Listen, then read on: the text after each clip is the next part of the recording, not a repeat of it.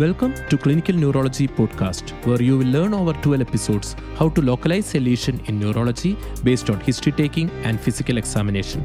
The podcast is meant for medical students and to make them enjoy learning neurology.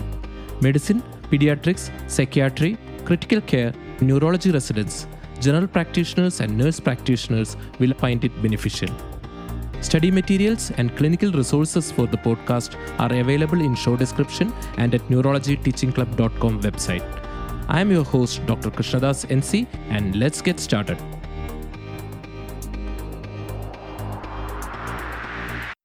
The history is the story that the physician composes to help himself and others understand the patient's disease. This is how Sapira describes a medical history. As in other medical specialties, in neurology, the history is the critical and important first step to correct diagnosis. In majority of cases, a good history gives the correct diagnosis. Physical examination and investigation often confirm the diagnosis we arrive from history. According to a study conducted by Peterson et al. in 1992, in 76% of patients, the history led to final diagnosis. In 12%, the physical examination and in 11%, laboratory findings help to clinch the final diagnosis. This shows that even in this age of hi fi investigations, the old art of history taking is holding its fort. The critical skill required in taking a good history is to be a good listener. Make the patient comfortable, gain their confidence, and then just listen to them. Remember that the medical interview is not just a data gathering process, but an important step in building a therapeutic relationship with the patient. The doctor's tone, body language, and demeanor make lasting impression on the patient. The patient evaluates the doctor as the doctor is evaluating the patient. Many a times, students complain that patient is not giving a proper history. Remember, hopeless historian is as much a comment on the doctor. Getting the history out of a difficult patient is a skill by itself and is as important as our clinical and diagnostic skills. The most important person in the room is the patient. Lean towards the patient, make eye contact, ask an open ended question, and allow yourself to get lost in patient's story. A neurological diagnosis consists of four parts functional deficit, anatomical localization, etiology, and comorbidities. Our aim is to get all four components of diagnosis from history. Functional deficit is the deficit patient is having, for example, hemiplegia or paraplegia. Anatomical localization is where in the neuraxis is the lesion to produce the functional deficit. For example, in a hemiplegia case, whether the lesion is in opposite cortex, corona radiata, internal capsule, or brainstem. Etiology is what is the cause of lesion in anatomical site. Example, stroke or demyelination or tumor. The clue to etiology is often obtained from history of past illness. For example, somebody with atrial fibrillation or rheumatic heart disease presenting with hemiplegia. The history of past illness helps to suspect embolic stroke. While presenting case, it is always better to stick on to the classic teaching and headings as most examiners like it that way. The first step in history taking is collecting the patient's detail. This includes name, age, sex, married or unmarried, right or left handed person, educational status of the patient, occupation, history given by patient himself or relative. If relative is giving the history, is it reliable or not? Is he or she living with the patient and knows the temporal course of progression of disease? If that is not the case, it should be recorded in the case sheet. Presenting complaint. Only the most important symptoms need to be put as presenting complaint. Ideally, two or three in chronological order. Some prefer to opt for a single chief presenting complaint. Either way is fine as long as you are going to describe all symptoms in chronological order in history of present illness. Remember, our provisional diagnosis is going to be based on history of present illness. So, very important to decide what is to be told in presenting complaints and history of present illness, and what is to be told in history of past illness. In history of past illness, we cannot describe the symptom in that much detail as in history of present illness. It is the presenter's discretion to decide what is in presenting complaint and what is to be told in history of past illness. It's always better to discuss the main neurological issue as history of present illness and whatever else prior to it fall in history of past illness. For example, patient with ataxia of 6 months presenting with diarrhea of 1 week duration. It's better to put ataxia as a presenting complaint along with diarrhea, as this is the main problem we must solve from a neurological perspective, and we need to describe that symptom in detail. History of present illness. This is the body of our history. When someone hear the history of present illness, they should feel like a flashback video of patient running in front of them. No history of present illness is too long. The more vivid and descriptive it is, the better. There is an art and science to it. The art is the storytelling part, and science is how completely you analyze a symptom. Personally, I don't mind making the art part a little better, even at the cost of a bit of science. Facts are true statements, and information consists of facts arranged in a useful manner. Make sure your history is filled with information rather than a collection of facts. You recreate the event that happened as if it is a movie or a novel. A good history immediately tells you the caliber of the student. Medical students just starting their clinical posting should always remember two basic things while taking history. One, never use medical terms, example hemiplegia, hypertonia. According to Sir William Osler, we must use the patient's own words. History is his story. Patient is not aware of medical jargons and they should never creep into your history. The second is just describe the event or symptoms. Never tell your own or patient's interpretation while telling history. For example, a patient may be having slipping of chappals from leg, which the patient interprets as weakness when it was due to sensory problem.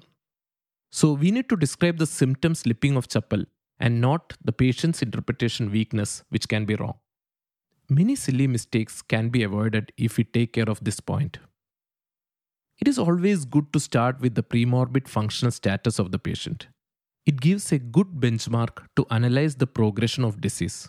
For example, in a patient presenting with progressive weakness of all four limbs of one week duration, if we start with the patient was apparently asymptomatic until one week back when he used to go to his workplace one kilometer away walking, immediately tells you that he had no significant premorbid motor problem. And if he cannot walk without support now helps us to easily understand the gravity of problem and rapidity of progression of the disease. Take each symptom in the presenting complaint and analyze it thoroughly in all its dimension so that we can come to an interpretation reasonably if the patient presented with headache ask if it was abrupt onset or slowly evolved the location of headache the character duration and severity was it associated with aura, vomiting, photophobia, or phonophobia? What were the aggravating and relieving factors? Was it disturbing sleep? Were there any associated features like nasal stuffiness or conjunctival congestion? Write a paragraph about each symptom. Students who have just started their clinical posting can carry a notebook containing all the questions to be asked about a symptom, covering all its dimensions. When you keep doing this for some time, you will no longer require the book, and these questions pertaining to any symptom will naturally come to you. By carefully analyzing each symptom, we can also reach the anatomical localization of that symptom as well. For example, if the patient is having diplopia, you must ask if it's present on closing one eye, are the images horizontally or vertically separated, and in which direction it is seen maximum, and whether it's more on near or far vision. A binocular diplopia with horizontally separated images more on looking to left suggests a left lateral rectus palsy.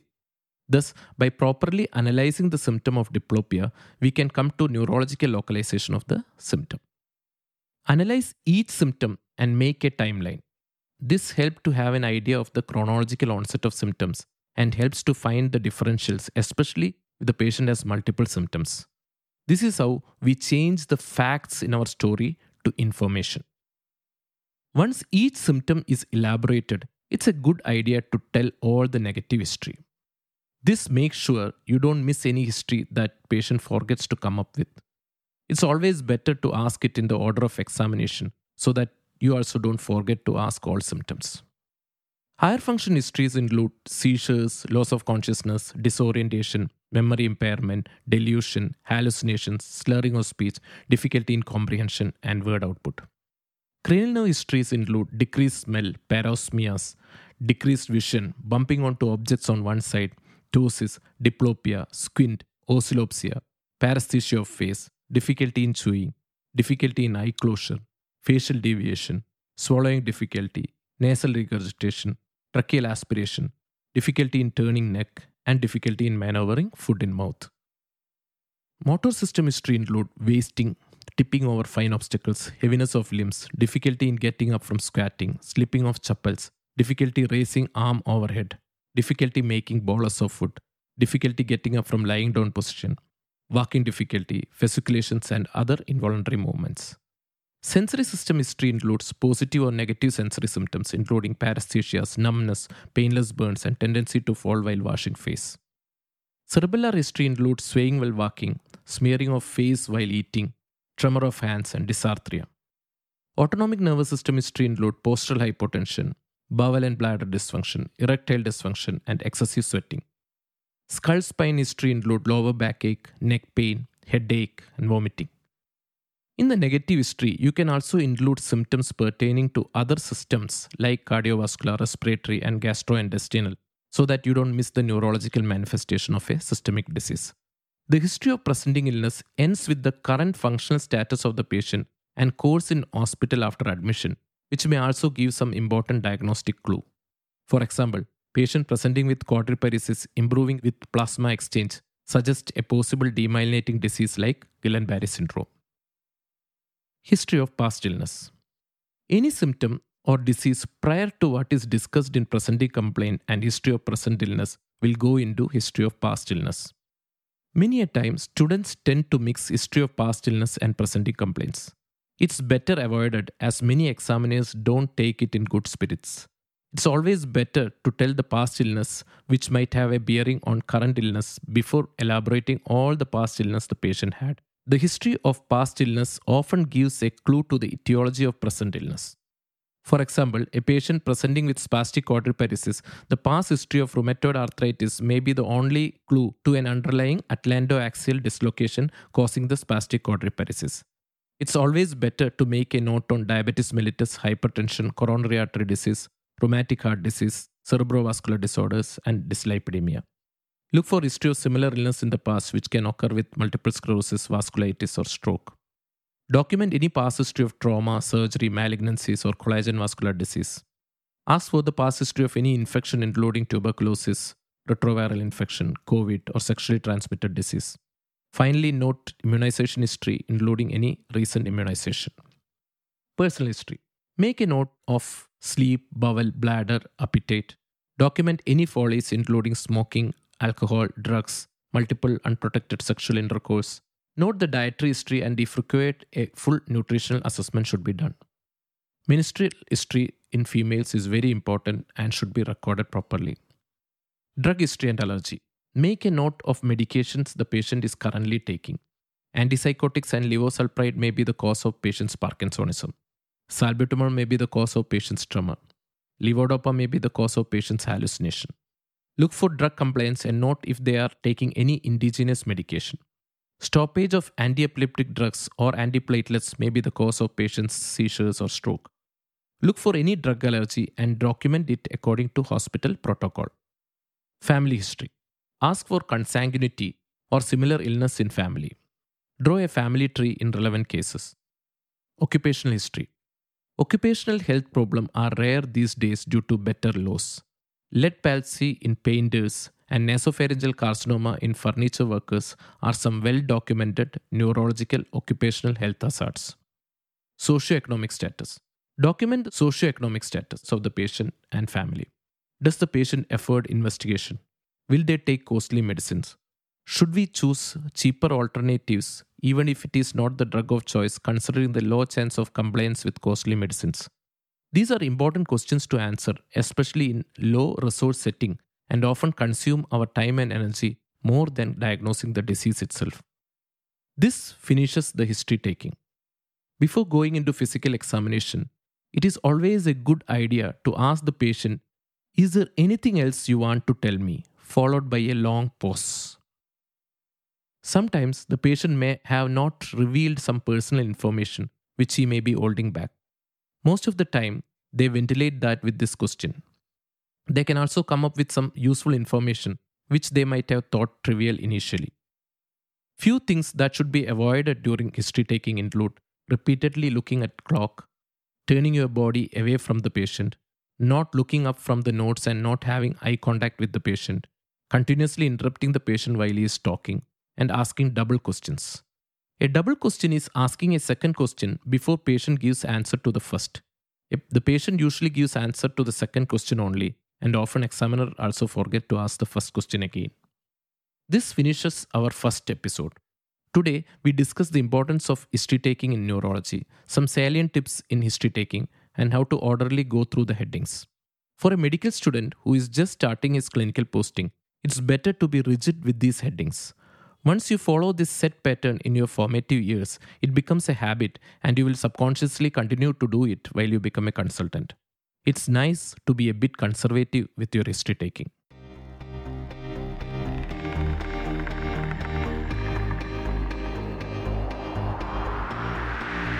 Thanks for listening to Clinical Neurology Podcast. Kindly subscribe and review if you found it useful. You can follow Neurology Teaching Club Instagram account for exclusive figures of this podcast and visit our website neurologyteachingclub.com for more resources. The podcast and online content are meant for medical education only and should not be used to guide clinical decision making and treatment. You can find more of this podcast on Apple Podcast, Spotify, Google Podcast, or wherever you get your ear candy. It's KD signing off, and until we meet next time, spread knowledge.